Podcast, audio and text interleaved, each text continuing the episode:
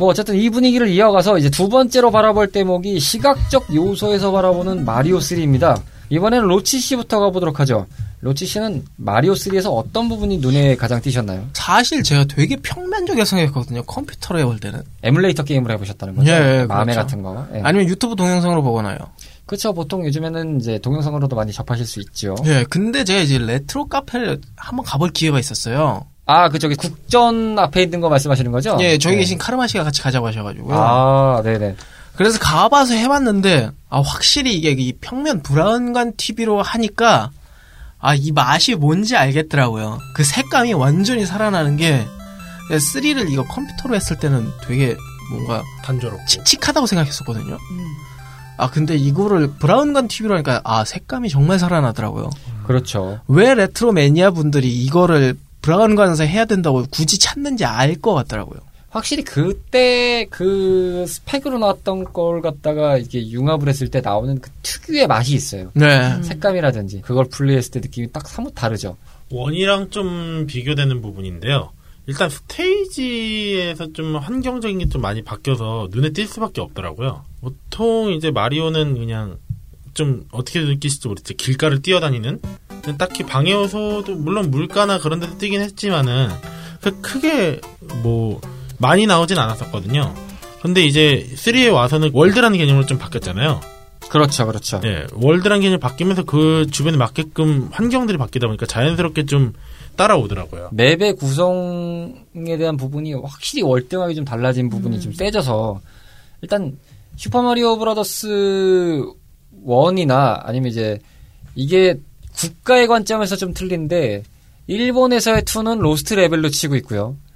해외에서의 2는 슈퍼마리오 USA 버전입니다. 이 USA 버전을 치는데 이 두 개의 관점과 비교해서도 일단 선택부터가 이제 어 가는 게 이렇게 가야 되는 거라는 게 보이잖아요. 네. 그러다 보니 이제 좀 오는 체감이 컸겠죠. 그래서 저도 이걸 좀 이어서 말씀을 좀 드리면 확실히 이 시각적인 요소에서 제일 돋보였던 게 테마라는 부분이 좀 눈에 띄었어요. 그렇죠. 좀 강해졌죠. 예, 확실히 좀 강해졌다.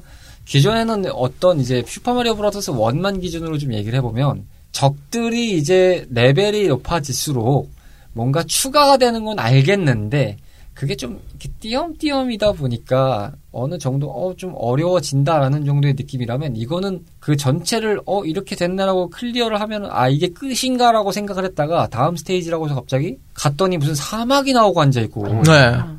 그 다음에 갔더니 막 수상도시가 네, 3스테이지고 그렇죠, 네 번째 스테이지가 뭐 거대 왕국 뭐 이거고 다섯 아, 번째가 하늘이고 뭐 여섯 번째가 얼음 왕국이고 일곱 번째가 토관이고 여덟 번째가 이제 쿠파상인 걸로 기억을 하는데 아, 그 전쟁통이요? 네 전쟁통이요. 아니, 무슨 탱크를 몰고 다녀요. 뭐 탱크뿐만 아니에요 뭐 비공정 같은 것도 날라다니고 뭐 난리도 아니에요 그냥 아주 그냥. 아, 이거 스테이- 너무 2차 세계 대전 아니에요? 보면 스테이지 보스가 일시당초 비행정을 타고 다녀요. 그러니까 뭐 어마어마하게 쏘고 댕겨요 하여튼 혹시 뭐 뒤져보면 그 뭐냐, 만자 뒤집어 놓은 그런 거 나오는 거 아니죠? 그 정도는 아닌 것 같아요. 아, 뭐, 그럼 예. 됐고요. 뭐 닌텐도에 뭐좀 조크긴 하지만은 뭐 아, 뭐 블랙 닌텐도라는 말이 있습니다만은 어쨌든 뭐 그렇게까지 이거는 꼬지 않은 꽂은 건 아니지 않을까라는 생각이 좀 들거든요, 사실은. 확실하게 몸으로 오는 게 느껴질 정도의 비주얼이다 보니까 좀 그런 시각적인 느낌이 좀 어마어마했어요. 게다가 이제 보조적으로 이제 움직일 순 없지만 등장하는 캐릭터들도 워낙 다양해지다 보니까 네. 아마 여기서 이제 많은 분들이 좀 귀엽다고 사랑을 받는 캐릭터 중에 하나가 뭐 이제 뭐 전체적으로 마리오는 적들도 좀 많이 사랑을 받는 편이긴 합니다만 캐릭터들이 그렇죠. 귀여워서 근데 뭐 이제 뭐 유령 캐릭터 중에서 이제 돌아 직접 이렇게 마주치고 보면은 이제 눈을 가리고 있는 그 부끄부끄라든지 아, 예. 그런 캐릭터들 같은 이렇게 뭔가 인기 캐릭터들이 등장하게 된 계기가 되지 않을까 싶을 정도로 예. 좀 여러 가지로 아 좀 작정했다라는 좀 생각이 들 정도로 시각적인 effect가 너무 컸어요 저에게는 그게 확실히 그 도트 마리오 때랑 비교해 그러니까 원의 마리오랑 비교하면 정말 엄청나게 좀 발전된 그렇죠. 그리고 어떻게 보면 약간 좀 그 3D 그래픽이 발전하면서 좀 더 진짜 저 좀 리얼리티하게 좀 변화하듯이 그 예전에 이제 3D polygon 때 처음을 보면 그 각졌잖아요. 마치 이제 이 슈퍼마리오 브라더스 3를 보는 느낌은 슈퍼마리오 브라더스 1이 버추어 파이터 1이면 슈퍼마리오 브라더스 3는 거의 버추어 파이터 3급이에요. 그래서 미야모토 시게루가 알았냔 마리오 이런 거죠. 나 말이에요. 아, 좋은 말씀 감사하단 마리오. 아. 네. 아주 계속 그런 드립 언제까지 칠 거나 마리오라는 말씀을 물어 여쭤보면서 아, 참, 이 구사리 참. 이 고사리 같은 손. 고사리 같은 손으로 방송하고 있는 레트로 피플을 청취하고 계십니다. 어. 아유 정말 감싸주고 싶은 분이에요. 네, 그렇습니다. 정리 감사하고요. 까딱하면 또 넘어갈 뻔했네요. 아. 버전 2에서 버전 2.0에서는 정리는 알아서 해주길 바랍니다. 네. 저도 언제 어떻게 틀지 몰라요. 아 근데 저도 장담 못하겠어요. 그러니까요. 저분은 무서운 분이에요. 다 같이 가자 산으로. 그러니까요. 어쨌든 이 모험을 방송은. 산으로 일단 가줘야 돼요. 네 명이기 때문에 가뿐하게 산은 올라갈 것이다. 라는 예상을 해보면서 뮤미짱님께 한번 질문 드려볼게요. 마리오 3에서 시각적인 발전 부분들은 어떻게 보셨어요?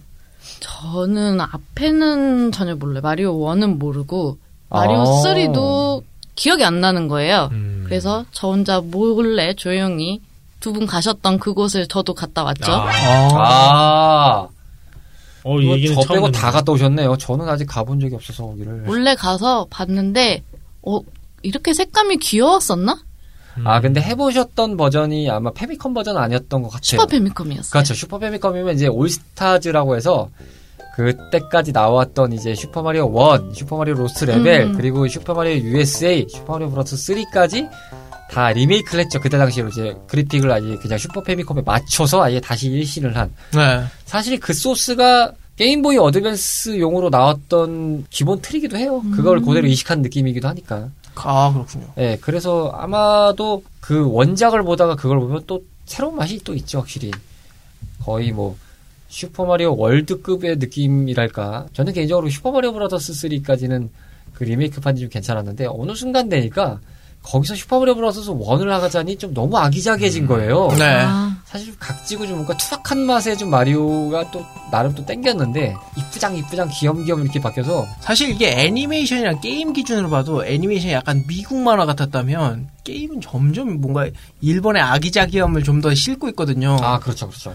수염만 없으면 그냥 완전 꼬맹이에요. 음, 음, 음. 음. 우연인 일치인지 모르겠지만 뭐 그런 계기로 해서 아예 뭐 약간 외전격으로 리부트된 게뭐 요시 아일랜드라는 작품도 있었으니까요. 네. 마리오가 애기 마리오? 애기가 돼서 그 애기를 데리고 요시들이 뭐 이렇게 탐험을 떠난다. 그래서 마리오를 열심히 막 그 무사히 목적지까지 데리고 갔다. 뭐 이런 그 시나리오였죠. 근데 어렵게 키웠더니 이게 날 버리고 가네? 요시 입장에선 이해가 됩니다. 요시는 어, 마리오 입장에서는 저도 참 미안해지네요. 갑자기 뭐 어느 정도에서 이게 점프하기 좀 애매한 구간에서 요시를 버리고 가거든요. 근데 요시 아일랜드에서 마리오를 버리면 안 되거든요. 네. 이거는 바로 게임 오버로 연결되기 때문에 개억울. 롱맨에서 개가 롱맨 데리고 가는 거거든요, 거의. 그렇죠. 굉장히 좀 억울한 상황이 좀 될 수는 있겠네요. 자, 그러면 이 분위기 이어서 세 번째로 게임 요소에서 바라보는 마리오 3를 이야기해 보겠습니다. 플레이 방식 또는 시스템적으로 바라보는 마리오 3는 어떨지가 궁금한데요. 이번에는 뮤뮤짱님부터 이야기해 보겠습니다. 마리오 3 실제로 해보시기 좀 어떠셨어요? 어려웠어요. 아, 어려웠다. 음. 생각보다 너무 어려웠어. 아, 뭐, 물론, 처음 하시는 분들 입장에서는 그러실 수도 있겠네요. 예, 한편으로는. 그리고 우리 왜 들어오기 전에 잠깐 마리오 만졌잖아요. 네. 아, 네네네. 음, 그때 봤는데 몰, 나도 몰랐던 막 위로 올라가고 음. 뒤로 숨어서 들어가고 그런 이제 저희끼리 이제 속칭 잔기라고 하죠. 잔기술. 잔기술들이 좀 있었죠. 좀 옛날 게임에 그 play time 늘리려고 그런 게 많았죠. 요즘 게임으로 치면 수집 요소 뭐 이런 거 비슷한 건데요. 그렇죠. 수집 요소에 가까운 거죠. 예, 유비소프트가 이걸로 짓거리 좀 했죠. 아, 갑자기 또 여기서 유비소프트로 유광숙님을 여기서 언급하시면. 아, 제가 좋아하는 게임에도 이건 좀 심했어서요. 아, 제일 좋아하시는 작품이 이제 어쌔신 크리드라는 작품이죠. 예, 근데 그게 절정이었거든요. 어허. 그 수집 요소가 거의 300개쯤 되고 막 이러니까. 한국인들을 겨냥한 거 아닐까 거의? 아니야, 한국인들은 오히려 그거 많이 떨어져 나갔어요. 어 오히려 막 역사적 자료 찾고 이런 건 이제 아 서양 캐- 게임 팬분들이 좋아하시는 거고 우리나라는 진짜 main story 빨리 깨고 이게 아. 어떻냐 이런 게 중요해서 뭐, 멀리 갈 것도 없이 디아블로 3가 나왔을 때. 코리안 레벨이라고. 아니, 저걸 저 시간 안에 깼다고? 막 이런. 풀리자마자 얼마나 됐다고 벌써 다 뭐 디아블로를 때려잡고 있어. 쟤네들은 뭐 악마들만 있냐? 막 이런. 아니, 근데 근데- 스타 이후 블리자드 게임은 그런 거 다 있어요. 왜냐면 한국인들이 너무 좋아해서 근데 그게 됐어 진짜? 저는 됐죠. 그거 7시간 만에 깼어요. 그게 정말? 와우 때도 무슨 아이템 뭐 말을 망령의 얻으려면 기사라고 예, 텐데. 8개월이 네. 걸리는 걸 이틀 만에 했다고 했던 거예요. 그게 이제 그래서 좀 충격과 공포의 도가니였죠 거의 뭐. 아, 정말 저희는 우수한 민족입니다. 정말 네. 이렇게 대단한 좀것 같아. 우수한 진짜 DNA를 갖고 있는 민족입니다. 게임 하나로는 뭐 그렇습니다. 그러면 이제 카르마 씨에게 한번 질문 네. 넘겨볼게요. 게임적인 요소, 플레이 방식이나 시스템적으로 해보셨을 때 어떤 부분이 좀 주목이 되시던가요? 일단은 게임 요소적인 부분은 아이템이 늘어나서 좀 색달랐던 것 같아요. 그렇죠. 아이템이 확실히 어, 이렇게 파워업이 됐다는 게 딱 느껴지죠. 진행 방식도 나름 또 많이 달라졌다 보니까 할 수 있는 선택폭도 좀 많이 늘어났고요. 그렇죠. 기존 같은 경우는 쉽게 말씀드려서 좌에서 우로 가는 구조죠. 그리고 이제 우의 목적지 최종에서 깃발을 내리고 피날레 나는 구간에 성에 들어가서 이제 한마디로 이제 다음 스테이지 넘어가는 요즘 같은 경우는 로딩이라고 할 수도 있죠. 그게 네. 그런 과정이 이제 나오거나 다음 스테이지로 자연스럽게 이동하는 뭐 이런 관점이라고 볼 수 있는 거고 뭐 물론 이제 제가 지금 기억이 확실히 안 나면 뭐 특정 스테이지 같은 경우는 뭐 이제 문들이 있다 보니까 뭐 갑자기 이제 거기서는 이제 우에서 좌로 가서 막 문을 찾고 다니는 것도 있던 경험이 납니다만 근데 그거 제 경우는 근데 3 때 많이 도입됐던 걸로 기억하거든요. 거의 이게 저도 이번에 하면서 다시 한번 느꼈던 건데요. 그 원대 기준에서 보면 어쨌거나 그 진행이 스타트를 좌에서 이제 우로 가는데 뭐 기존 방식은 동일하고 한데 중간에 보스를 깨러 가잖아요. 네네. 근데 이제 어쨌거나 그냥 좀 그렇지만 그냥 앞만 보고 가면 됐어요. 거의. 그렇죠. 그렇죠. 앞만 보고 그냥, 가면 됐는데 네, 보니까. 갑자기 막 문들이 나오고 그 미로찾기 마냥 막 그렇게 문, 어떤 또 들어가야 되고 아, 좀 예, 맞아요. 아, 그거는 넓어지고. 3가 맞아요. 예, 네. 저, 제 기억상. 갑자기 막 미로찾기 같은 것도 나오고, 무슨, 그러니까 퀘스트 같은 요소가 좀 있어요, 보면.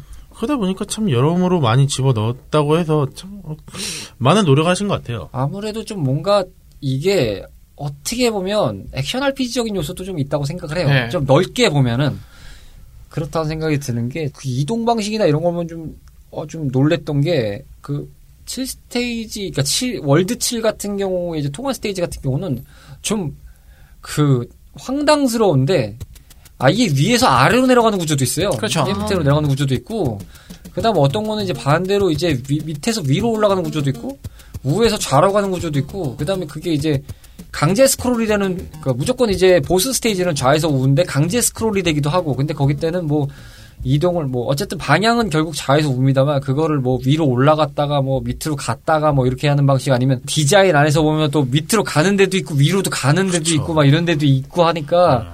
뭔가 좀 여러 가지로 갈 수 있는 구조가 있었어요. 한 가지만은 좀 아니었다? 그래서 당시 게임들이 보면 뭐 만드는 인력이 뭐 많아봐야 뭐 10명 뭐 20명 이 정도잖아요. 그렇죠. 뭐 요즘 요즘처럼 뭐 많으면 100명, 1000명 뭐 이런 것도 아니고. 그런 점에서 보면 진짜 한 10, 열댓 명 내외에서 뽑아낼 수 있는 창의력과 그 기술의 혼신을 다 쏟아낸 거죠. 제가 이게 어디서 예전에 자료로 봤었는데 그 슈퍼마리오 브라더스 그러니까 슈퍼마리오라는 브랜드의 작품들이 나올 때마다 그 개발 인력들에 대한 뭐 그런 거였는데 1탄이 10명 좀 남짓이었나? 뭐 이렇게 기억하는데 3도 대충 거기서 한 많아요, 10명 아닐까요? 더? 아, 저는 많이 가서 한 30, 제가 기억에 3, 10명인지 30명인지 뭐 기억이 좀 안 나는데 잘. 하여튼 별로 이렇게 많지는 않았는데, 하여튼, 그거에 비해서는 좀 어마어마하게 나온 것 같아요. 그렇죠. 혹시 원과 그 3의 그 사이 기간이 어떻게 되죠? 한 3년 정도 되죠? 3년. 와. 예, 맞습니다. 그래도 1985년 9월 30명이 13일이었는데. 3년 만에 나오면 대단한 거 아니야? 거의 길게 봐서 3년이지 이거를 바로 3를 제작하자 이렇게 안 했다고 했 너무 아니, 음. 그렇게 생각하면은 그래도 3년이면 대단하죠 30명 이상 그렇죠. 근데 이거 만들 때도 미야모토 시게루 씨는 밥상을 엎었을까요? 정말 궁금합니다. 혹시 청취자 탐험꾼분들 중에서 이런 에피소드를 좀 아시면 저희에게 좀 알려주십시오. 예. 와, 3년 밥상을 안에 밥상도 엎었으면 대박인데? 엎으셨는지, 그걸 또 몇 번 엎으셨는지. SNK 마냥 1년 안에 만들었는데 아 여기 있습니다 이런 아니야! 얼마나 화를 내며 엎으셨는지 많이 궁금합니다. 저는 개인적인 추측입니다만, 어, 어느 단계에서 한 번은 엎었을 것 같아요. 네. 이건 똑같잖아! 이러면서 한번 엎었을 것 같아요, 왠지 느낌이. 근데 1년에 한 번씩 엎었을 수도 있어요. 와, 근데 그렇게 따지면 1년 만에 이게 나왔다 소리인데. 그렇죠. 야, 그러면 진짜 대박이죠. 대단- 갈아 넣은 네. 거죠? 그쵸. 그냥 혼을 갈아 넣었죠, 여기다가. 그 만화 쪽 얘기인데 왜 점프 같은 데 보면은 그 드래곤볼이었나요? 그 원고를 갖고 왔더니 막 갈아버렸다고?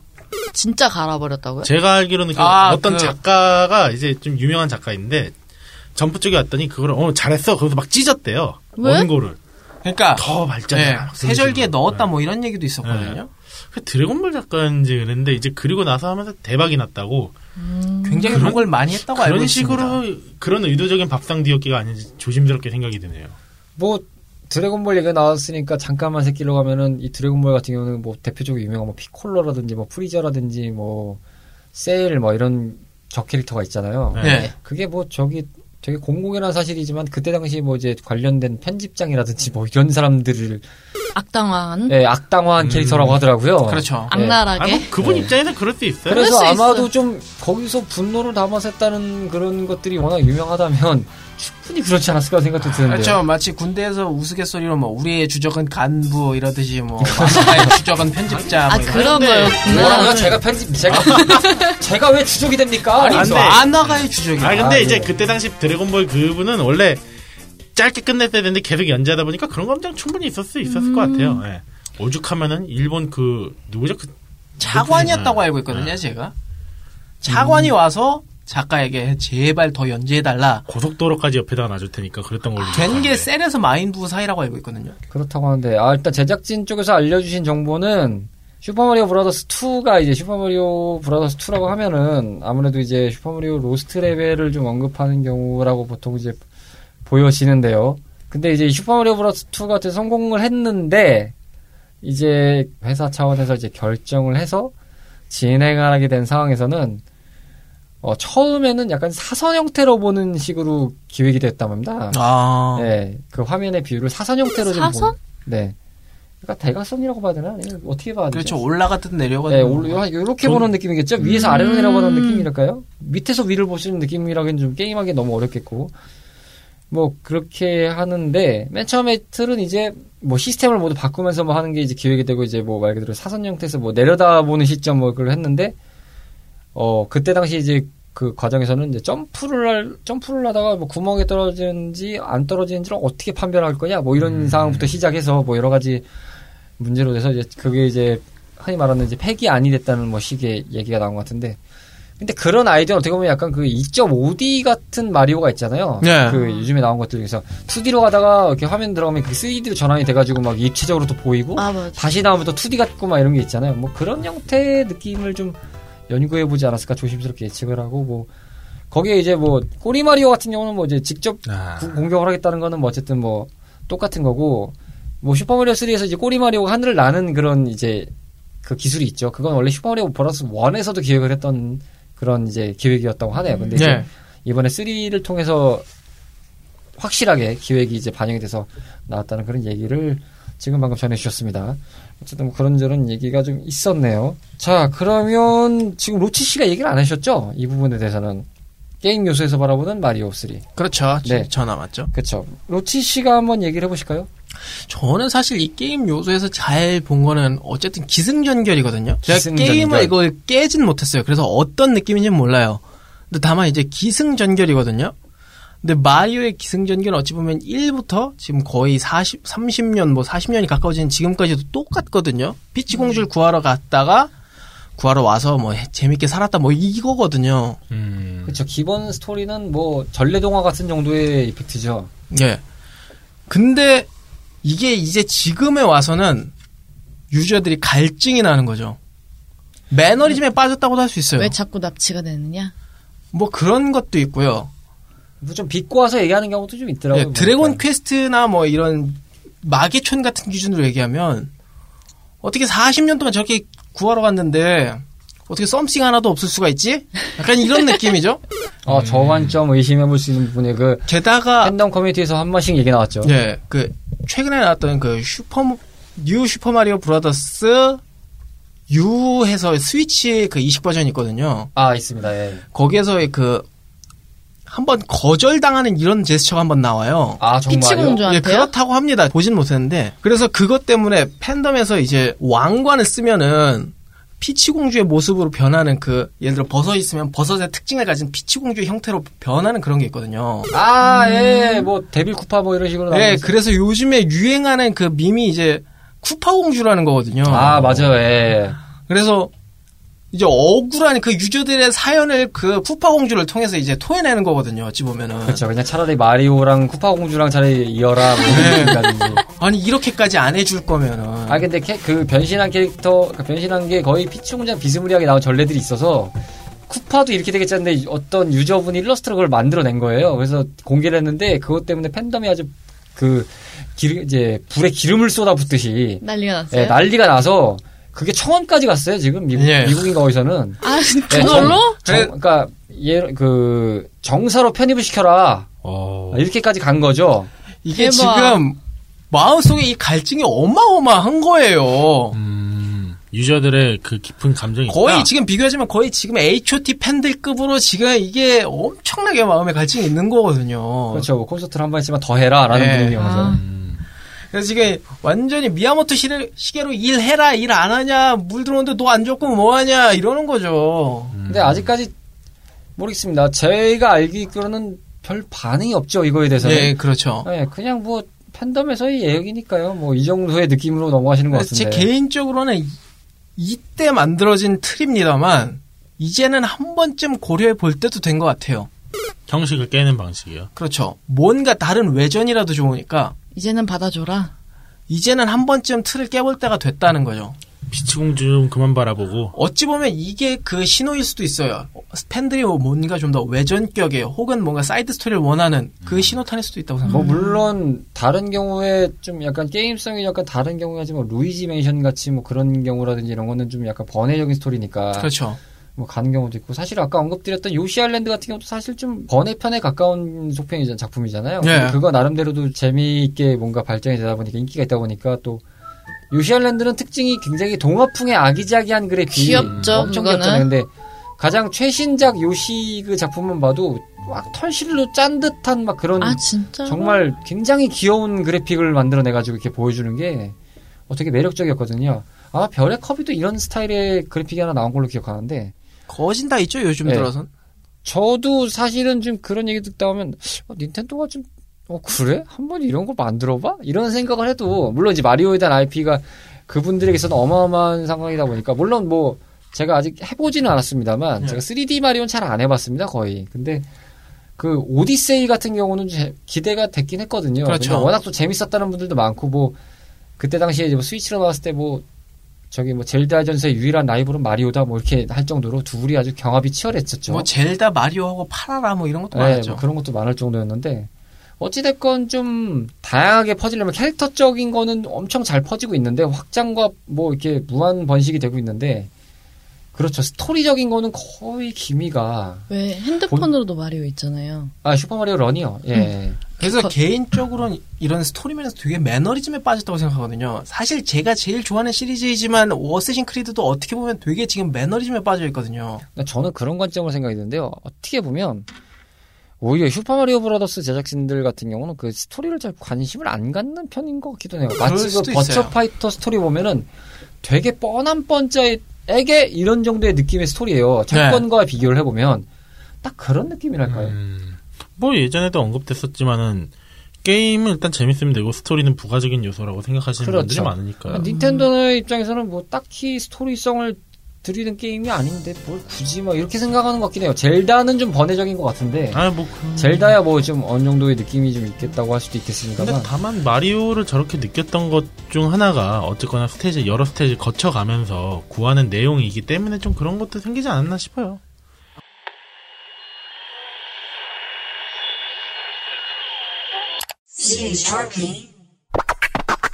하여튼 그렇습니다. 여러 가지로 좀 이렇게 정말 가열이 되고 있는 상황인데요. 그러면 이제 네 번째로 재미적인 부분에서의 마리오 3를 한번 좀 들어가 보겠습니다. 마리오 3만이 주는 재미, 뭐 몰입하게 만든 포인트 이런 다양한 부분들을 한번 짚어보기로 할 텐데 카르마 씨부터 먼저 좀 얘기를 해볼까요? 어떤 부분이 이 게임에서 몰입한 요소라고 생각하셨어요? 몰입하는 요소는 여러 가지가 있는데 일단 먼저 꺼낼 법한 거는 원에 있었던 거를 좀 계승했다는 게 좀 크죠. 그렇죠. 그거는 부정할 수가 없는 사실이죠. 그러니까 이제 시리즈물에서 보면은 좀 아 물론 원 원에서 이게 거의 뭐 3긴 하지만 거의 2 정도의 개념이잖아요. 정확하게 따지면 글쎄요 제작진들은 투라고 뭐 한국 한국인들 기준입니다. 지금 뭐 뭐, 한국 방송이니까요. 뭐 그렇죠. 예. 뭐 근데 뭐 시리즈가 오래 거친 것도 아니지만 그래도 원에서 이아뭐 예, 뭐 제목상 원에서 이제 3로 넘어갔을 때 게임성을 이제 그래도 원에 있던 걸 기반으로 가지고 왔는데 업그레이드가 되게 많이 됐었죠. 그 중에서도 왜 그 원에서 스코어를 좀 많이 하시는 분들 있잖아요. 게임이 왜 이제 왜 speedrun 어느 정도 일정 부분에 도달하시면은 speedrun 하시는 분들이 있고 아, 그렇죠. 빨리 네. 깨느냐, 네. 점수를 가장 아. 많이 찍느냐, 요 두 가지로 아이- 갈리죠. 예. 네, speedrun과 high score 네. 이제 두 분으로 나뉘 거의 나뉘는데 거의 뭐 모든 장르에서 일거있는 장르 부분이긴 하죠. 이 3에 보면은 좀 그 버그가 하나 있어요. 8,000점 이상을 받고 그 이후부터 점수를 받게 되면은 이제 목숨을 하나씩 계속 줘요. 네, 그건 one에도 있던 버그긴 합니다. 버그라고 버그예요? 시스템을 이- 좀 표현이 그렇습니다. 악용한 거죠. 버그인 거예요? 일부러 그렇게 만든 게 아니고? 아니 그거는? 근데 시스템상 그럴 수밖에 없는 게 원을 제가 이제 말씀드리기 네. 죄송합니다만 원을 기반으로 말씀드리면 원에 보시면 거의 마지막 모든 스테이지의 마지막에는 돌계단이 설치되어 있잖아요. 그게 뭐 중간에 떨어져 있다 안 떨어져 있던 간에 이 돌계단이 설치되는데 어떤 스테이지를 가면 이 거북이가 내려옵니다. 거북이가 내려옵니다. 네. 계단- 근데? 거북이는 특성상 그 시스템 안쪽에서는 어디 튕기면 다시 튕겨서 가는 구조잖아요. 네. 만약에 그게 벽과 벽이면 계속 튕기고 있는 이런 구조잖아요. 근데 그 돌계단에서 거북이 내려오는 걸 눌러서 이제 쏙 들어가게 만든 상태에서 계단에다가 이제 그걸 이제 튕기게 치면은 당연히 튕기겠죠. 바로 이제 계단이 있으니까 그 벽이 있으니까 튕기겠죠. 근데 그걸 다시 마리오가 밟아서 그걸 똑같이 계속 쓰면 밟히고 튕기고 밟히고 튕기고 반복될 거 아니에요. 예. 그러면 이제 이게 스코어적으로는 계속 그 땅에 떨어지지 않는 상태에서 계속 그 적들을 밟고 있으면 점수가 그 곱하기로 이제 복리로 계산이 되거든요. 그렇죠. 배수로. 배수로 걸리거든요. 그래서 마지막에는 이제 이거를 이제 라이프업으로 줘버립니다. 그런 시스템이 있는데 그거는 이게 버그라고 하기보다는 당연히 그 시스템에서 이용할 수 있는 방법을 찾은 거죠 한마디로. 버그라보다 거의 비기죠 비기. 예, 비기라고 아깝죠 비기. 거의 뭐 거북이가 포인트로 뭐 사채 썼대요. 뭐. 아, 일리 있는 말씀이었습니다. 야, 저런, 어, 뭔가 이 사, 그 뭔가 이 색다른 시선. 아, 굉장히 이거 주목할 만한데, 아, 이거, 어, 뜯어내는 게 어느 일수도 부럽지 않은데요. 공리로 뜯어내면 쏠쏠하긴 하겠는데. 그렇죠. 진짜. 게다가 이제 99대 이후에는 올라가지도 않는데. 장기까지 뽑아 먹는 거죠. 어, 그렇죠. 뭐 장기가 거의 영원이죠. 이건. 장수하겠는데. 그렇죠. 그 거북이는 뭔 죄인가. 뭐 이제 가만히 앉아 있다가 마리오에게 life만 바치고 있는 꼴. 마리오는 밟아주기만 하면 계속 돈 나오니까. 그러니까요. 야, 거의 뭐 저금통 수준이죠. 이 정도면 뭐, 아, 아, ATM이라고 봐야 되겠죠. 그냥. 네. 돈 내라 하면 돈 주는. 국장님 말을 좀 이어서 하면요. 3로 오면은 그 아까 말씀하셨던 꼬리 마리오 있잖아요. 그렇죠. 꼬리 마리오의 기능을 이용해서 이거 하는 시- 방법이 있어요. 좀 약간 방식은 다른데 버섯을 밟고 이제 이동 키를 위로 누르면서 점프를 누르면은 얘가 높게 뛰거든요. 네. 버섯이라고 네. 말씀하는 그 쿤바 예, 말씀하신 예, 거죠? 예. 보라색. 못생긴 아니, 버섯? 예, 뭐 저기 네. 갈색 계열의 빡친 버섯이요? 이제 그러면은 뭐다 보통 그 계열입니다. 원 기준으로 보면 마리오는 어쨌든 점프를 하면 그냥 다시 내려오잖아요. 예. 네. 근데 이제 꼬리 마리오를 착용한 상태에서 계속 이제 점프키를 연타를 하면 그 떨어지는 속도가 저하돼요. 아. 그런 식으로 느려지죠. 도- 네, 도약하는 시간, 이 채공하는 시간이 계속 길어지는데 그걸로 이제 점수를 계속 높일 수 있는 거죠. 그거 일반 마리오로는 안 돼요? 안 돼요. 왜냐하면 떨어진 속도가 정해져 있잖아요, 일단. 어. 그래서 그거는 이제 원에서는 할 수 없는 빅인데 3에서는 가능하죠. 아이템으로 인해서. 그러니까 이제 그런 걸 적절하게 사용해가지고 한 예도 있고 원에 있던 그런 여러 가지 쓸 수 있었던 그런 기능들을 많이 넣어서 굉장히 좀 재미적인 요소는 많이 늘어났고 무엇보다 아까도 말씀드렸지만 아이템이 늘어났다는 게 많은 재미를 좀 더한 것 같다는 생각도 들어요. 접근성도 좀 쉬워지기도 했고요. 원에 비해서는. 많이들 아시는 비기 중에 하나를 저도 하나 말씀드리면 그 1스테이지에서 바로 이제 8스테이지 넘어가는 비기 많이 쓰시죠. 1-3에서 거의 이제 그 엔딩 지점에 보면 슈퍼마리오 3는 그 네모칸 안에 검은색 화면으로 이제 별과 버섯과 꽃이 막 이렇게 룰렛처럼 돌아가는데 거기서 이제 툭 치면은 이제 그게 먹죠. 먹어서 그게 똑같은 게 나오면 폭죽처럼 터지면서 이제 그거에 맞는 대수를 주는 시스템이 있거든요. 근데 이제 그 화면 전에 이제 어떤 특정한 지점에서 이제 아래로 이렇게 앉아 있으면 배경 그 사이로 지나갈 수 있는 공간이 생겨버리거든요. 흔히 말해서 벽 뒤로 가는 거죠. 마치 이제 그 무대 뒤로 가는 거죠. 장막 뒤로 이렇게 숨어 들어가는 느낌을 연출한 것 같은데 거기서 들어가면 이제 피리를 얻게 되고요. 1달3에서. 그 다음에 이제 그 바로 밑에 있는 성이 있죠. 중간 보스인 성을 들어가서 그 문으로 들어가는 구간 라인에서 오리오 마리오가 된 상태에서 날라가서 그 문 위쪽에 이제 벽이 있는 그 벽이 있는 하얀색 라인들 계속 이제 앞쪽으로 가보려고 하다 보면은 그게 이제 그쪽으로 가집니다. 네. 그래서 가서 이제 특정 지점에 멈추는데 거기서 이제 막 방향키를 누르다 보면은 갑자기 화면이 전환되더니 어떤 어. 사각 공간이 나오고 거기 이제 아이템 박스가 하나 나오는데 그걸 또 클릭하면 피리가 나옵니다. 아. 그러면 이제 그게 피리가 두 개 생겼죠. 그럼 그 상황에서 아이템 상자를 열어서 피리를 한번 불면은 warp zone으로 가게 되는데 warp zone의 구조가 1열은 스테이지 2, 3, 4, 2열은 스테이지 5, 6, 7, 마지막 열이 8입니다. 정확하게는 사실은 이게 명칭으로는 이제 월드 9라고 하더라고요. 여기가 음. warp zone이라고 해서 네. 월드 9라고 하는데 이 상태에서 맨 처음에 이제 첫 번째 피리는 이제 2, 3, 4 라인 구간에 이제 도착을 해 있어요. 다시 한번 피리를 불어버리면 바로 8스테이지로 이동을 합니다. 들어갈 수 있는 데가 8스테이지밖에 없으니까요. 그래서 이제 8스테이지로 들어가면은 이게 진짜 time attack 개념에선 정말 빨리 가는 거죠. 그쵸. 뭐 그런 비기도 있습니다. 1, 스테이지에서 8스테이지까지 빨리 가는 방법.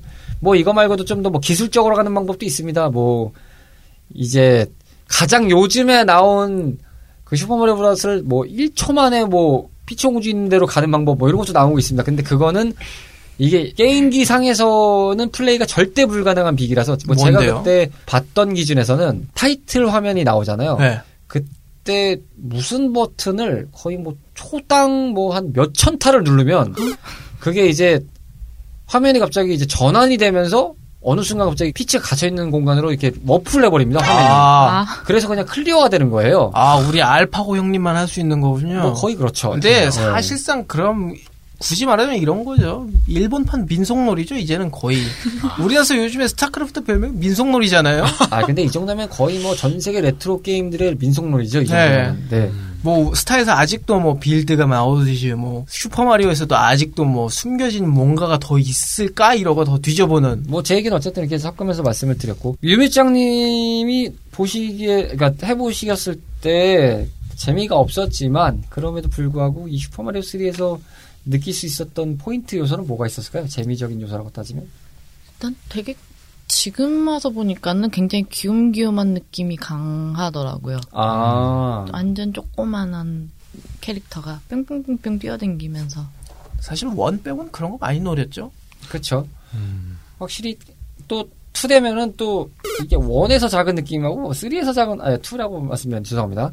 원에서 작은 느낌하고 3에서 작은 느낌 좀 또 극명해요. 또 더 쪼그라든 느낌이에요. 네. 완전 새끼 손톱만한 네, 그냥 그냥 말해서 짜부가 된 느낌이라고 해야 되죠. 그런 느낌이 좀 들어서 그리고 코스튬도 바뀌고 음, 옷도. 바뀌고 그런 거 보는 재미도 있고 또 어떻게 찾는지는 모르겠지만은 숨겨져 있는 스테이지들을 찾는 그런 재미도 꽤 많지 않을까 싶어요. 그렇죠. 그게 이제 꼬리 마리오가 등장을 해서 이제 맵에 여태까지는 좌에서 우로 가는 것밖에 없었다면 이제 아예 위로 올라. 예, 위로도 가고 맵만 허락되면 아래로도 가니까요. 아, 이게 패미컴 버전의 한정이지만 지금 시대에 와서는 좀 최악의 상황인 거잖아요. 세이브가 안 된다. 네. 아, 패미컴 버전 세이브가 안 됩니다. 그쵸. 정확하게는 세이브가 안 돼서 그 세이브가 되는 기능은 그 슈퍼 패미컴으로 리메이크 되면서 나온 슈퍼마리오 올스타즈 때부터 지원을 하기 시작합니다. 뭐 들어가 보시면 아시겠지만 처음에 그 버전들을 고르고 그 다음 눌렀을 때 세이브 파일을 불러오는 그런 게 있어요. 거기서부터 이제 지원이 되기 시작한 건데 이게 확실히 진짜 그때 당시에는 어떻게 보면 그 참 오래 한다는 느낌보다는 뭐 물론 이제 그때 당시에 이제 여러 가지 기술적인 한계도 있었겠죠. 뭐 단가라든지 뭐 이런 거, 뭐 저장 매체라는 건 개념이 굉장히 좀 희박했으니까요. 네. 그러다 보니까 이제 한 번에 즐길 수 있는 요소로 이제 좀 어떻게 보면 그렇게 light한 방향으로 또 이렇게 좀 표현을 한 부분도 없진 않다고 생각을 해요. 근데 지금 요소에서는 이 세이브 파, 세이브가 안 된다는 건 정말 최- 최악 중에 최악이죠. 그렇죠. 그래서 저는 이 마리오 3가 좀 one보다 좀 나았던 게요. 3, 아니 이제 one에서는 아예 죽으면은 1-1에서 다시 시작해야 되잖아요. 제가 그쵸. 뭐 5-1을 가든 뭐 8-1을 가든. 근데 여기서는 제 기억으로는 월드 개념입니다만 이제 5탄에서 죽으면은 one처럼 이제 다시 continue 할때 1로 가지 않고 5-1에서 다시 시작했던 걸로 기억하거든요. 다만 굳이 저기 거기에 대해서 한 가지 반론을 제기하자면은 사실 그때 그런 의미도 있었거든요. 이런 물론 깨는데 의의를 두는 것도 있지만 너 실력이 어떻게 돼? 너 어디까지 가봤어? 뭐 이런 것도 이제 비교 대상이 되거든요. 당시 기준에서는. 그러니까 지금 우리로 치면 작년에 핫했던 뭐 항아리 게임 뭐 이런 거 있잖아요. 아, 세이브가 전혀 안 되는. 그래서 너 어디까지 갈 수 있냐? 예를 들어 친구끼리 학교에서 만났는데 너 어제 마리오 했어? 너 어디까지 깼냐? 나 못 깼어. 야, 난 여기까지 깼다. 뭐 이래서 경쟁 심리를 붙이기는. 그래서 어떻게 보면 약간 그 PVP의 아주 시초격이라고 할 수도 있겠죠. 마리오가. 아. 굉장히 철학적으로 분석을 해버리시네요. 야, PVP의 시초격이라. PVP래. 그리고 로치 씨가 또 이거에서 그 뭐냐 전에 이건 여담입니다만 테스트 때 한번 드립을 빵 터트리기 있는데 그 룰렛이나 네. 이런 시스템을 가지고 아니 처음엔 깃발이었어요. 제가 그 다음에 이제 제가 제 인생에서 처음 접한 게 이제 닌텐도 DS였단 말이에요. 거기도 아, 네. 깃발이었고 경기명까지도 나온 것도 다 깃발이었어요. 근데 여기는 룰렛이네? 장난하나 지금 씨, 이게 리니지도 아니고. 아? 속된 말로 가챠지라고 하는 게 여기서 시작됐구나. 어쩐지 일본이야 우리보다 한 수 더 뜨더라. 아니 그 당시에도 아이템은 있었죠 RPG라는 게 존재했는데 파판이라든지 드퀘는 나왔잖아요 거기도 박스는 있었을 거 아니에요 거기도 랜덤 슬롯 머신은 안? 돌렸잖아요. 드퀘는 슬롯머신을 돌렸죠 거기 대놓고 도박장이라고 있었잖아요. 아 예. 아, 이건 대놓고 안 해서 그래서 물, 뭐 문제 제기하시는 건가요? 아니요, 이- 이때부터 사행성의 시작이라고 하는 거죠. 아 마리오를 사행성으로 야 어떻게 보면 득해도 똑같은 거죠. 그래서 사실 그거는 뭐 빠진코 문화나 이런 거 아니까 그, 그 네. 서브컬처를 다 담고자 하는 뭔가 의지가 뭐였던 건 뭐 득해는 뭐 논란의 여지는 아직도 좀 많습니다만 그 작곡가분 때문에 음악가 때문에 근데 네. 뭐 이제 마리오는 여러분들의 판단에 맡기겠습니다. 이건 저희가 뭐 어떻게 파친코 문화였어? 예. 다시 한번 생각해 보세요. 예? 확률적으로 안 나오면 목숨을 안 줘. 아니야 그거 줘요. 그림 못 맞춰도 하나는 줘요. 예, 그림 못 맞춰도 1피는 줘요. 참가상은 줬어요. 예. 아니 그러니까 결국 확률 아닙니까? 아니 근데 그것도 비기가 노하우가 그 있다고. 로또 2등급의 그 확률로 지- 그 뭐냐 집행검이 나오듯이 예, 근데요. 어려운 확률로 그- 맞춰야 목숨 더, 더 주고. 말씀 도중에 죄송한데 그거는 이제 확률이 가차는 확률이잖아요. 슬롯머신은. 예. 이거는 엄연히 그 별을 아, 별을 모으면 목숨을 다섯 개를 주거든요. 가장 높은 건데 네. 그걸 모으는 방법이 있어요. 아니 그거는 physical이 되시는 분한테 아니 이거 physical 수 그러니까 이제 제 보면 사람한테 그거는 확, 랜덤이라고요. 완벽한 확률 게임은 아니었던 거예요. 제가 제가 1회 3스테이지까지 가봤는데 그동안 네. 세 번을 해봤는데 아니 두번 정도 해봤는데 한 번을 못 맞췄어요. 모르셔서 그렇잖아요.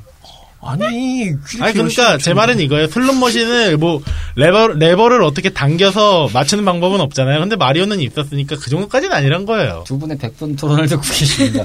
아 이렇게 또 아, 정말 재밌어. 야, 이 토론이 아주 어마어마하네요, 갑자기. 야, 이게 과열되는 분위기. 저희가 지금 레트로 피플이 지금 다시 시작되는 때가 12월이라 추워요. 근데 어우 지금 이 안은 후끈후끈합니다 지금. 아우, 좋네요. 열기. 예, 에어컨을 순간 저도 제가 정말 추위를 많이 타서 에어컨 생각이 별로 없는데 어우, 에어컨이 생각날 정도로 열기가 치열합니다. 뜨겁습니다 아주. 어쨌든 네, 두 분의 백분 토론은 저희가 나중에 판을 한번 깔아드리겠습니다. 네. 그때 한번 revenge match가 될 것이냐 아. 아. 니면 연승의 행진이 이어질 것이냐 오늘 판 누가 이긴 거예요? 모르겠습니다. 어쨌든 이 경기의 승자도 여러분들이 평가해 주시면 감사하겠습니다. 뭐 이런 거 승패를 나누고 그럽니까? 뭐 그냥 한번 청취자 여러분들의 의견 한번 듣고 싶긴 하네요. 그게 과연 룰렛인가 아닌가. 그러니까요. 마리오 3에서 나온 아이템을 주는 것과 그 life up을 줄 때 그 버섯집에서 하는 행위들은 룰렛이냐, 룰렛과 random box의 어, 랜덤 시초냐. box의 시초냐, 아니면 그냥 서비스 정신이냐. 아니면 야바위일 수도 있어요. 뭐 야바위에는 가깝죠 사실상. 네. 어떤 게 정답이냐. 예. 여러분들의 의견 기다리고 있겠습니다. 네, 아무튼 감사하고요. 정리가 참 이래서 제가 걱정이 안 돼요. 갑자기 이렇게 말이 아. 턱턱 막힐 때가 있거든요. 아, 이거 언제쯤 이래야 되지? 라는 생각이 좀 드는데. 자, 아무튼 이렇게 해서 각자의 생각과 시각이 모두 다르긴 하지만요. 그럼에도 불구하고 슈퍼마리오 브라더스 3가 주는 의미가 분명하게 있다고 생각이 드는데요.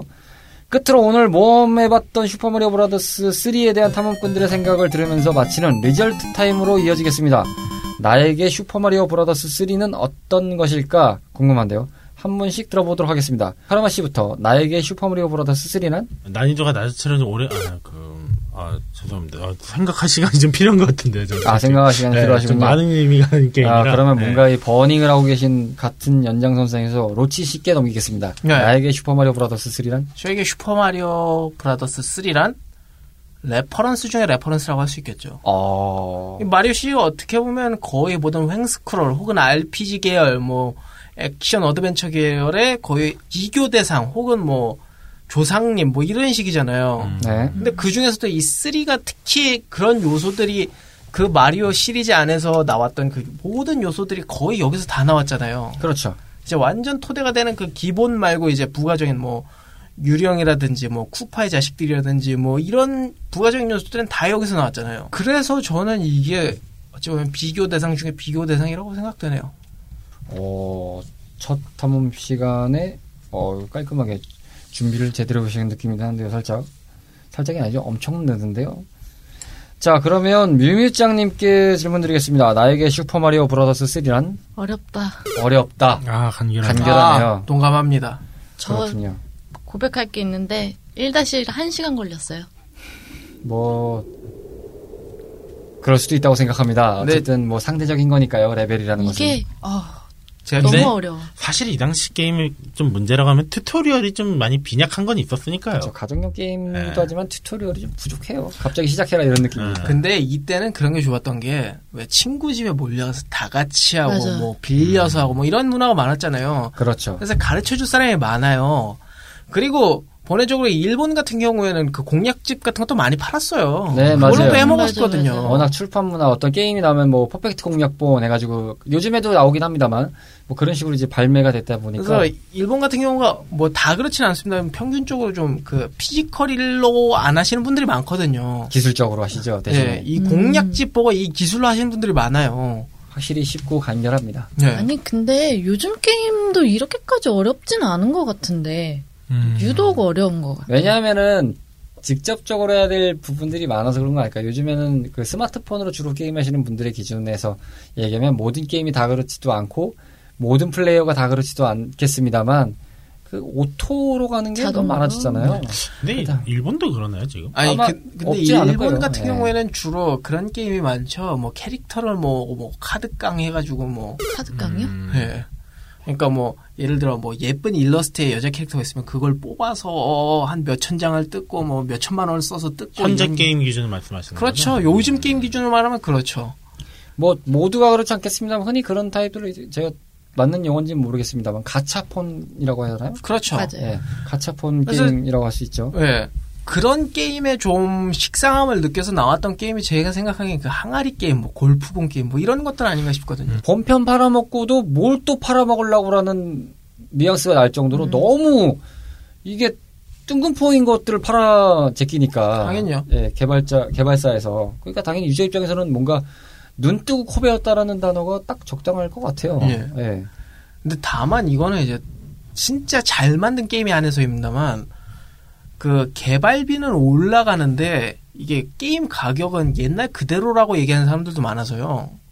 그러니까 어찌 보면 20년 전에 스타크래프트 가격하고 지금 이제 나오는 뭐 God of War 뭐 이런 게임들하고 가격이 같으니까 DLC로라도 그걸 충당한다 뭐 이런 얘기도 있거든요. 뭐, 그럴 수도 있겠습니다. 어쨌든 뭐 그런 부분들은 저희가 조금 길어지는 관계로 나중에 한번 본, 그, 뭐, 토론 시간이나 이런 걸 한번 갖도록 하고요. 백전 네. 토론 가는 예, 거죠? 뭐 그렇게 하고. 카르마 씨는 준비가 되셨나요? 네. 좀 길어졌네요. 예, 카르마 씨에게 다시 이제 마이크를 넘기겠습니다. 나에게 슈퍼마리오 브라더스 3란? 예, 처음엔 좋게 만난 친구는 아니었으나 다른 방향으로 만나니 좋은 친구가 된. 야, 이 정도면 거의 한 줄 평 아닙니까? 어, 어, 평론가. 아 근데 딱 좀 아까 그랬던 게 오락실 사장님만 아니었으면 참 좋게 만났을 거예요 처음부터. 그렇죠. 5분이 너무 좀 아 상술에 많이 되었던지라. 혹시 그 요즘에 그 지나갔던 그러니까 뭐 유행이 조금 지나간 짤이긴 하지만 요즘도 잘 간간히 돌고 있는 만나서 더러우고 아, 앞으로도 만나지 맞아요, 말자. 다시는 만나지 말자. 그 팀 게임에서 많이 쓰이는 말이죠. 뭐 다섯 명 중 한 명은 쓰레기가 있다. 아, 뭐 그 나루토에서 많이 예, 나왔다. 만나서 더럽고 다시는 만나지 말자. 그렇죠. 이거 경험담인데 마리오 하다가요. 어떤 이제 좀 나이 많은 이제 형이었죠. 나이 많은 형이 뒤에서 야 여기로 가면은 뭐 비밀의 통로가 있어. 그래서 갑자기 절벽으로 떨어지라 가더라고요. 구멍으로. 어. 그래서 어린애는 그걸 순수하게 믿었다가 떠서? 죽었는데 알고 보니까 이 양반이 자기가 먼저 하고 싶어서 아, 그런 쪽도 좀 많이 있었어요. 야, 이거는 정말 무차별 어택이 야, 가능한. 예, 무차별 어택이 정말 허용될 만한 아. 지금 행위를 하셨습니다, 이분이. 뭐 조금 다르긴 하지만 우리나라에서 그런 거 많잖아요. 아, 그거 그렇게 하는 거 아닌데. 그러니까 이제 오히려 혼수를 뒀으면 오래 갔을 텐데 이 양반은 오히려 죽여버리게 죽 아, 아예 그냥 뭐 음, 그렇게 돼버렸죠. 어, 이 정도면 선제 타격 허용합니다. 예. 충분히 선제 타격 허용하겠습니다. 그땐 말로 선빵이라고 하죠? 뭐 선제 그때 타격을 체어샷을 날렸으니 여한은 없습니다. 아, 언더테이커예요? 아니 너무 화가 났어요. 생각해봐요. 용돈을 200원, 300원 거의 그렇게 받던 사람이었어요. 근데 오락실에서 얼마나 큰 돈이냐고. 어마어마한 돈이지. 더군다나 이게 한 달도 아니에요. 어쩌다가 받아요, 어쩌다가. 야, 벌써 그때 좀 선제 타격을 허용했는데 바로 얘기인데요. 선제 타격을 하시네. 와 비정 지금 지금도 그런지 모르겠는데 슈퍼에다가 공병 갖다 주면 10원씩 줬어요. 네. 아, 지금도. 줍니다. 예, 네, 하- 그때- 요즘에는 병당 100원입니다. 그때가 아마 콜라랑 사이다가 10원, 소주가 20원, 맥주가 30원인가 아니 좀 다를 수 있습니다만 아, 그렇게 해서 맥주병이 아마 했었어요. 100원일 거예요. 아마. 아 그랬나요? 가격이 올라서 요즘에 100원 아, 정도. 요즘에는 150원 이렇지 아, 맞아요. 좀 올랐어요. 네. 100원 딸이 전- 넘었어요. 저는 그때는 그러니까 분명히 10원, 20원, 30원이었는데 그걸 모아서도 게임했었던지라 와. 아 너무 그런 돈을 그렇게 써버렸으니 이게 어린 마음에 체어샷 날렸다가 부모님끼리 면담도 좀 하고요. 어우. 와 비정기 수익으로 겨우 모은 돈을 네, 그렇게 하니까 얼마나 어이없겠었어요. 진짜 누가 들어도 이건 통렬을 금할 수 없는 상황이라서 화날만 했을 것 같아요. 그렇죠. 누가 봐도. 맥시멈 게이지를 터뜨렸으니까 다행이네요. 음. 예. 그 이제- 잘못된 지식 찌라시로 거의 뭐 가상화폐 넣었다가 완전히 떡락한 거 아니에요? 이제 웃긴 거기서 아, 한 가지 예, 더 예. 있는 건 그분의 이제 웃음 와 그 웃는 그 표정이 아 심지어 웃었어? 정말 너무 대박이다. 와, 어린 와. 가슴에 진짜 못을 박았죠. 아 그럼 주식 사기로 고소하실 수도 있어요. 경제사범으로 넣으시기 바랍니다. 아무튼 그렇게 만난 친구였으나 이제는 좋은 친구가 되었습니다. 오. 어, 그렇게 잘 들었고요. 야, 갑자기 이게, 어, 굉장히 이게 그것이 알고 싶다가 되는 느낌이랄까요, 저희 방송. 그런데 말입니다. 네. 자, 끝으로 제가 생각하는 슈퍼 마리오 브라더스 3는요, Show me the item입니다. 네? Show me the item이요? 네, 왜냐하면은, 아이템이 정말 중요하다는 게임입니다. 음, 네. 아. 많이 모으고 많이 갖고 있을수록 이득입니다. 그쵸. 아이템을 그냥 맞아. 놓치고 그냥 버리고 막 이렇게 하면 나중에 쓸 아이템들이 분명히 생기거든요. 네. 뭐 예를 들면 중간에 보면은 어떤 아이템을 주는 이제 버섯집 있잖아요. 근데 그게 3스테이지 같은 데 보면은 이게 벽에 막혀 있습니다. 그걸 이제 망치 아이템으로 뚫어서 들어가야 되거든요. 네. 그럼 망치를 들고 있어야 되네요. 아니 아니요. 그 아이템 박스에 망치가 있는 거죠. 망치 아이템을 먹고 있으면 그 망치 아이템을 쓸 수 있는 거죠. 아 근데 이제 그런 것들이 없으면 못 가는 거죠. 어떤 스테이지. 뭐 그다음에 열쇠도 있는 데도 있고 한데 그런데도 보면은 뭐 열쇠는 뭐 특정 조건으로 가는 게 있습니다만 아 그렇게 뭔가 군데군데 못 가는 데도 벌어지고 그다음에 이제 아이템 중에서 뭐 꼬리마리오겠지만 꼬리마리오의 절정은 그 날개 P자가 그려져 있는 그 말이 아이템인데 그런 것도 있어요? 예, 그걸 먹으면 그냥 계속 그 눌러져 있는 상태입니다. 그게 맥시멈으로 떠 있는 상태입니다. 그 한 판 동안은 외모적으로 봤을 때도 이 슈퍼마리오가 정면에 서 있잖아요. 네. 근데 꼬리 마리오는 이게 꼬리가 된 상태에만 표시가 되는데 여기에 P자가 가운데 이제 가슴에 딱 보여집니다. 그게 이제 장착이 된 거고 그래서 이제 그거를 스테이지를 시작을 하면은 그냥 이제 날아갈 수 있는 게이지가 풀이 된 상태로 쭉 갑니다. 자기가 떨어지더라도 그냥 풀입니다. 계속. 그냥 나 계속. 날라가는. 예, 계속 날아갈 수 있죠. 누르면 계속 날아가고 있습니다. 음. 그러니까 그런 것처럼 그게 특정적으로 필요한 스테이지 좀 있어요. 가끔 쓰다 보면은. 뭐 그 다음에 뭐 3스테이지 같은 경우는 너무 유명하죠. 뭐 개구리 마리오라든지 뭐 6스테이지에 뭐 망치 마리오 이런 것도 있고 그 다음 뭐 신발 마리오도 있었죠. 뭐 그 다음 어, 그 왜냐면은 그 토관 스테이지 같은 거 보면은 이제 꽃들이 이렇게 있기 때문에 일반적으로 못 갑니다. 거기를 찔리죠. 근데 신발 마리오 신으면 꽃들이 공격하는 거를 이제 무력화시키는 거죠. 신발로. 그렇게 해서 막 지나가는 것도 있고 점프력도 높아지고 막 여러 가지 아이템들이 있는데 그런 데들을 잘 써야 되는 것들이 무조건 필요하기 때문에 Show me the item이라고 저는 얘기 드리고 싶습니다. 거기까지 안 가면은 근데 이게 필요한지 아닌지 어떻게 알아요? 가봤으니까요. 전 전 스테이지를 다 깨봤습니다. 아니 가기 전에는 모르셨을 거 아니에요. 당연히 몰랐죠. 그러니까 이게 참 통렬하게 겪은 거죠. 근데 저는 사실 여담입니다만 처음에 저희가 슈퍼마리오 브라더 3를 정품을 볼 수 있던 시대가 저는 좀 드물었으니까 복사팩으로 이용하게 됐는데 그 흔히 말하는 50가지나 150가지 뭐 세트 게임 음. 하나 고르면 쭉 골로 있어. 근데 막상 들어가 보면 한 게임이 버전이 세 가지가 돼서 막 그런 것들인데 슈퍼마리오가 꽤 상위에 있었습니다. 뭐 1번인가 2번으로 기억하는데 들어가니까 대수가 99대고요. 뭐 wow. 그 다음에 그 item box를 열어서 저는 몰랐죠. 그 패드상 패드상에서는 스타트 버튼을 누르면 item box가 열리거든요. 근데 이제 패미컴 컨트롤러 보시면 아시겠지만 select 버튼이 옆에 바로 있습니다. 근데 그 select 버튼을 누르니까 어 아이템들이 나오네요. 아이템들을 고를 수 있게 나오네요. 막. 그래서 그걸 적용을 하니까 어 아이템이 먹히네요. 이미 풀 장착인 상태로 네, 게임을 하셨던 거죠? 나중에 그 팩을 누군가 가져가가지고 안 돌려줬어요. 아, 안 돌려줘가지고 이런 신뢰 금을 가는 행위를 그래서 나중에 다시 어떻게든 구했는데 그게 기능이 없는 거예요. 아, 대수는 50대로 줄어들었고 저는 맨 처음에 이제 마리오 대스가 50대인 줄 알았죠. 야 이게 진짠가 하면서 근데 나중에 알고 보니까 다섯 대고 이제 시작은 없- 아무것도 없다 이거였는데 네. 그래서 그때 노가다를 처음 해본 거죠. 음. 그 이후에 노가다를 해서 나중에 알게 된 거죠. 아, 진짜 아이템 이게 select가 너무 좋은 거였구나. 요즘 말로 하면 거의 farming이죠. 뭐 배틀그라운드에서 파고 팔, 카고 그렇죠. 팔고 계속 계속 뭐 아이템 갑자기 떨어졌는데 보급 상자 떨어져 있고. 네. 그렇죠. 뭐 그런 느낌이라 할까요? 현재 진행형인 마리오 시리즈의 발전도 궁금하긴 하지만요. 이 모든 발전의 밑거름은 이 작품에서 비롯된 철학도 분명히 존재하리라 생각됩니다. 과거를 넘어 현재에서도 영향력을 발휘하는 전 세대 레트로 게임 38번째 스테이지로 모험을 떠나봤던 main field 슈퍼마리오 브라더스 3였습니다. 채널 라디오 피플의 두 번째 채널이자 고전에서 발견하는 다양한 즐거움과 오래된 재미를 찾아가는 본격 고전 게임 탐험 방송. 레트로 피플은 애플 아이튠즈와 팟티, 팟빵과 같은 팟캐스트 앱을 통하여 청취를 하실 수 있고요. 공식 블로그 및 페이스북, 인스타그램, 카카오톡을 통해 발빠르게 전해드리고 있습니다. 검색창에 채널 라디오 피플로 검색하시면 각 소셜 계정마다 찾아오실 수 있고요. 카카오톡 친구 추가를 해놓으시면 방송이 업로드 될 때마다 바로바로 안내해드리고 있으니까요. 많이 친구 추가해주시길 부탁드려요. 청취자 탐험꾼들의 사연과 소감도 기다리고 있는데요. 팟티 팟빵의 게시판을 통해 남겨주시거나 이메일 골뱅이 gmail.com으로 보내주시면 방송을 통해 바로바로 소개해드릴 예정이니 많이 많이 보내주세요.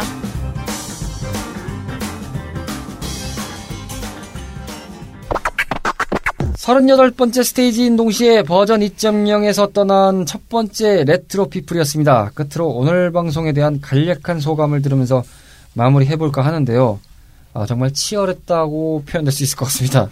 카르마 씨부터 질문 드려볼게요. 네. 오늘 방송 어떠셨어요? 일단은 힘들고요. 힘, 그쵸. 근데 이 힘든 이유가 네. 정말로 one 때랑은 다르게 뭔가 새로운 느낌도. 근데 참 여러 가지를 한 것 같아요.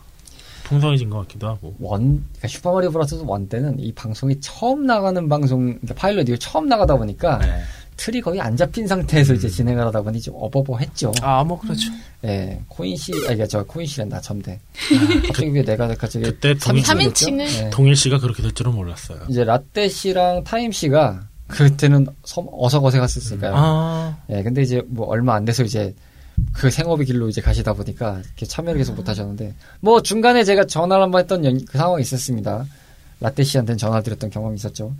뭐 그렇기도 한데 그때에 비해서는 저희가 이미 어느 정도 방송에 대한 틀이 좀 네. 잡혀 있는 거고 또 거기다 또 새롭게 또 준비가 됐다 보니까 나름 또 다양하게 좀 하지 않았나 싶은 생각이 좀 드네요. 어쨌든 풍성한 결과였다. 예, 만족하신다고 생각을 하고 있겠습니다. 쏟은 만큼 뱉은 것 같아요.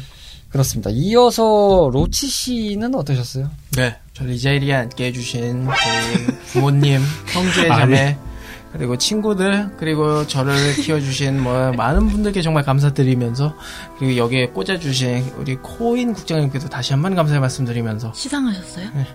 저희 이만 마치도록 하겠습니다. 네, 로치 씨의 수상 소감 들을 수 있는 레트로 피플이었습니다. 감사합니다. 제가 이제 그 드립을 칠까 말까 고민을 하고 있었는데 자연스럽게 아, 쳐주셨고요. 옆에 다시 한번 표정이- 말씀드린다만 제가 여기에 저분을 꽂아드린 건 아닙니다. 로비 하셨죠? 아니 로비도 아닙니다. 저는 몰랐습니다. 제작진 예, 제작진이 밥을 얻어 먹으면 받아 먹지 뭐 드렸어요? 예? 뗐었어요? 열심히 때가 먹힌 거죠. 예, 때가 얼마나- 꽂아줘! 뮤미짱님은 오늘 방송 소감 어떠셨습니까? 어, 정신, 아, 정신이 아득해지는 순간이 좀 있었어요. 안드로메다가 눈앞에 보이시죠? 네. 네. 굉장히 멍, 멍해지는 순간들이 가끔 있고, 이게 멍멍? 뭔 소리지? 하는 느낌도 좀 있었고, 앞으로 여러 차례 빅뱅을 겪으실 거라고 예상을 해보겠습니다. 거짓말. 아, 정말 암소 소리 합니다. 예, 일단은, 로치 씨의 이 개그를 익숙해져야 될 것 같아요. 저희도 그런데요, 어, 청취자 여러분들도 좀 익숙해지지 않을까 생각, 이 시간이 걸리지 않을까, 어, 저희 한번 같이 한번 시간을 경험해 보도록 하지요, 예. 정말 그- 어떡하지? 아이 뭐 디오스도 익숙해지고 뭐 카발로워도 익숙해지고 했는데 뭐 이 정도야 뭐. 그 슈퍼마리오 브라더스 3를 얘기했었잖아요. 네. 그 피리 아이템이 절로 땡기는 상황이 아닐까 싶습니다. 음. 진짜 아, 빨리, 피해. 빨리, 아, 네. 빨리빨리 skip을 해서 넘어갑시다. warp를 하고 싶은 생각이 드는데. 근데 계속 같이 갈 거잖아요. 그러니까 오- 같이 가는데 어쨌든 warp를 하는 거죠. 그럼 좀 빨리 익숙해지지 않을까. 뭐 이런 생각이 좀 음. 드는데. 앞날은 장담이 안 되는 거니까요, 뭐. 화이팅 해주시고요. 화이팅! 네. 저는 좀 감회가 남다르네요. 이게, 어, 저희가 그 선행 체험판에서도 말씀드렸듯이 제가 어찌 될 줄 모르는 상황이라서 이제 프로듀스나 디렉팅만 이게 정확하게 이제 디렉팅을 봐드리는 입장이었는데 그게 이제 실질적으로 다시 참여를 하게 돼서 물론 이제 실질 작업은 이제 제가 원 때에 비해서는 확실하게 이제 새 제작진에게 이양이 많이 된 상태라서 뭐 별달리 이렇게 좀 관여하는 바는 많이 없습니다만 그럼에도 이제 어느 정도 기본 틀에선 제가 이제 공유를 하면서 이제 보고 있긴 합니다만 다시 이제 이 마이크를 잡는다는 게 좀 여러 생각이 교차함과 동시에 2014년 오늘이 좀 떠오르는 좀 설레있던 시간인 것 같아요.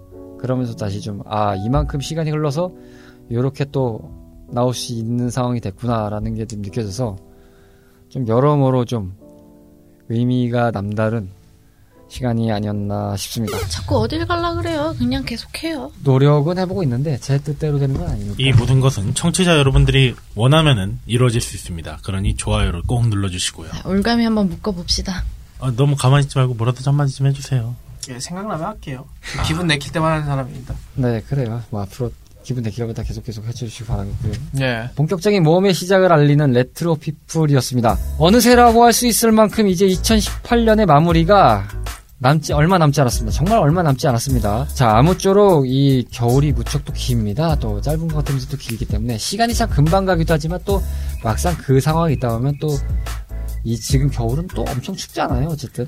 예, 올해 워낙 더웠기 때문에. 예, 그래서. 뭐 시- 저희가 준비하던 10월부터 뭐 진짜 뭐 추- 벌써부터 추워진 거 보니까 어우 뭐 춥긴 춥습니다 확실히 여러 가지로 또 건강이 걱정되는 시기인 만큼 건강 관리 잘 하시면서 남은 12월도 즐거운 retro life 더불어서 무사히 돌아온 저희들과 함께 신나는 레트로 모험길에 동행해 주시면 좋겠습니다. 자, 저희 오늘 레트로 피플은 여기까지고요. 다음 모험의 장소인 39번째 스테이지로 여러분들을 기다리고 있겠습니다. 다음 시간에 뵙겠습니다. 감사합니다. 감사합니다. 자, 다음 스테이지 업로드는 크리스마스 이브인 24일에 오늘 예정입니다. 열심히 준비해 올게요.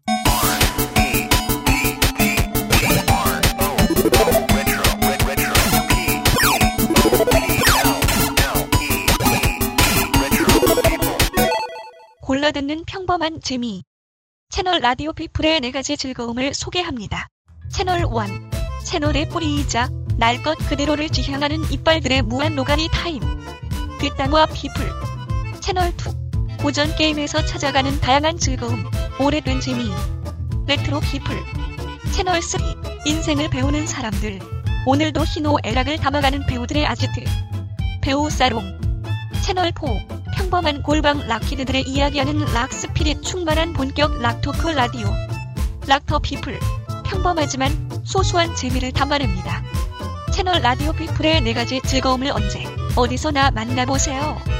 포털 검색창 또는 페이스북, 인스타그램에서 채널 라디오 피플을 찾아주세요. 여러분들의 관심을 갈구하는 채널 라디오 피플.